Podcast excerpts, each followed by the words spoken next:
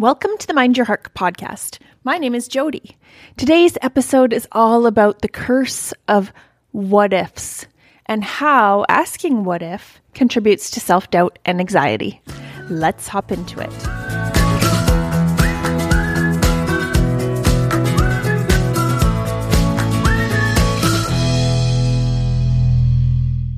So, I used to be a chronic what if girl.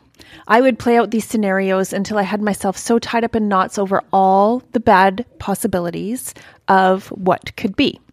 Very rarely did I ever look into what if the good possibilities could be. It was always the bad possibilities. So one scenario would lead to the next and the next, and then I would have myself all wound up. I would have a knot in my stomach, my legs would be shaking, my thoughts would be all jumbled and all over the place. And I did this for years. And over time, I realized that no matter how bad something was, it was never as bad as my what ifs were making it out to be. So I was fabricating all of these stories about the future, asking the question, what if? And it would bring on massive anxiety. And, and in the end, it seemed like not one of my what ifs ever came true because I was always going to worst case scenario. So the storm never blew my house away. The person that was angry was never as angry as I thought. And even something small like a bee sting or a wasp, sting never hurt quite the same as I thought it would. But in my mind, all of these what if questions created monsters. We have incredible imaginations. And our imaginations, when they're used in a positive way, they are very important for creating our lives.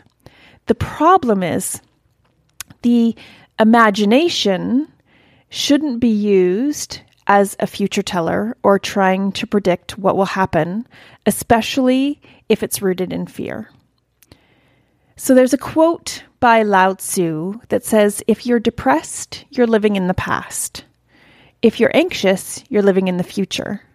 And if you're at peace, you're living in the moment. So asking the question, what if, only puts us to live in the future, which brings us anxiety. What if the storm is really bad? What if the bee sting swells my whole face up? What if I run out of money? What if a bill comes due? Those kind of what ifs are only creating a feedback loop in your brain of all the things that could go wrong. Those are the kind of what ifs we're talking about. Now, the other kind of what ifs that that need to play into this role are what if I had just said?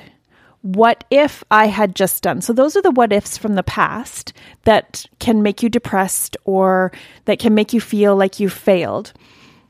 So, those are questions like, what if I had said, I love you instead of fighting? What if I had asked for the raise instead of quitting the job? What if I had opened my heart and accepted all of the joy and love that was coming to me instead of fearing it and running the other direction. So, those kind of what ifs also will put you into a, a, crazy feedback loop, and they aren't helpful either. So, the antidote to all of these what if questions is just to live in the present moment and to stay in the moment. And the interesting thing about the present moment, when you're in the moment, is that you are always okay. No matter what is happening, you are always okay in the moment.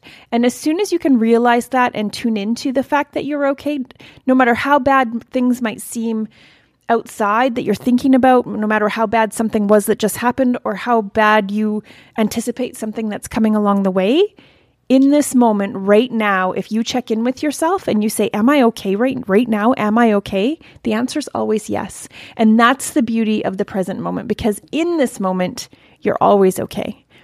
And at the end of the day the present moment is really all of all you, all you have.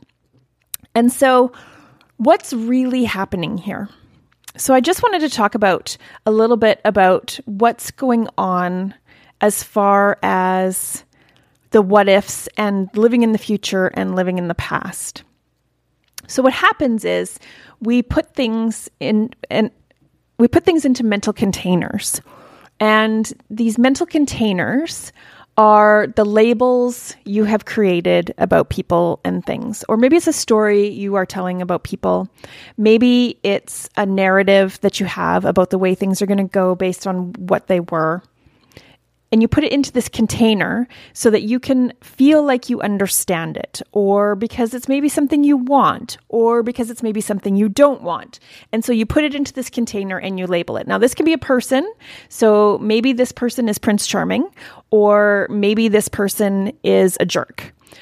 Um, he goes into the Prince Charming container or the jerk container, or maybe it's a situation.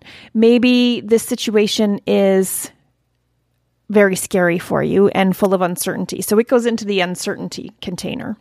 And maybe this situation is everything you've ever wanted and it's a fairy tale. So you put this situation into the fairy tale container.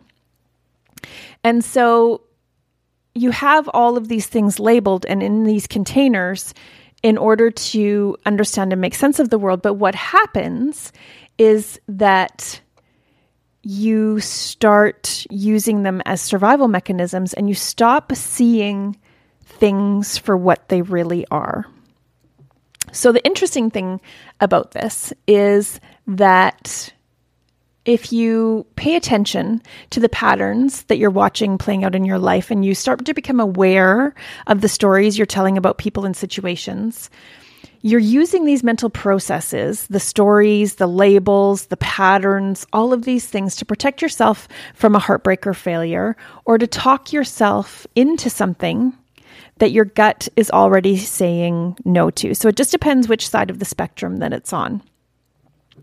So what you're but what you're really doing is stopping yourself from seeing things clearly. So there's always balance in the world, and for everything good, there's something bad, and for everything bad, there's something good. But once you put it in a bad container or a good container, so if this person is a jerk, all of a sudden you can't be open to the ways that they are good.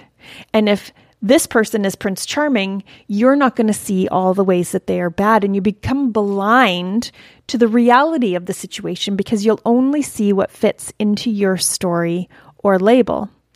And then when it doesn't fit, this is going to cause a whole range of negative emotions in you, like frustration or anxiety or anger or sadness or despair or rejection or lonely. And then you go into the what if loop. What if I had acted differently? What if I had done this differently? What if the storm is really bad? What if this person is going to hurt me? What if this deal isn't going to work out? That's from something that doesn't fit into the container that you've put it in. And nothing is ever going to fit into the container or the label. Once you label it, it's never going to fully fit that role because there's balance. So when you have labeled it, it takes away the opposite side of the coin. So, I just wanted to talk about how you live in the present in order to stop this crazy container labeling and to stop the what ifs so that you can just accept life as it is and live in peace. So, how do you live in the present? You do it just by simply being here. The easiest way is to just focus on your breath. Take deep breaths in and out. Feel how they fill your lungs. Feel how the breath moves through your body. Just get into yourself and out of your brain and start focusing on what's happening in this moment. Now, there's a solid chance that as soon as you have stopped your breath, your brain starts to take off and run back to the what ifs or run back to other scenarios or run back to labeling or trying to understand or anal- overanalyze a situation or overthink. So you need to take control of your mind and take it off the future. Don't let it start replaying the past or trying to outsmart a situation. Just stay in the moment. So keep coming back to feeling your breath, keep coming back to feeling how you feel inside. And so you also want to be able to feel the energy that's inside of you. So these are like the tingles or the aliveness that you feel in your hands and your toes and your legs, not things you feel on the outside of you. but on the inside of you. So feel it and connect with it. And you'll quickly return to the present moment where you're able to breathe again and feel what is here, what is inside, what is going on right now.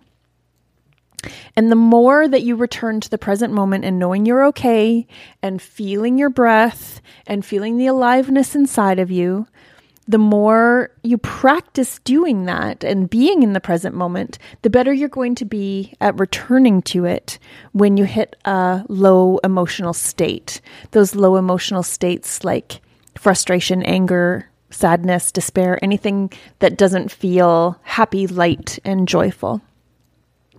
And so the more you practice living there, the more you strengthen your ability to return to it or to stay there when things get rough. So even if you're feeling super great about life right now, this is a practice that you can literally never do too much of. So right now, as you're listening to my voice and you're sitting there listening, just tune in and feel.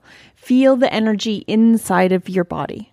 It's subtle. If you've never felt it before, it can be very subtle, but it's there and just search for it. And as you search for it, you're going to notice that your mind stops focusing on everything around you and you can just feel the aliveness inside of you.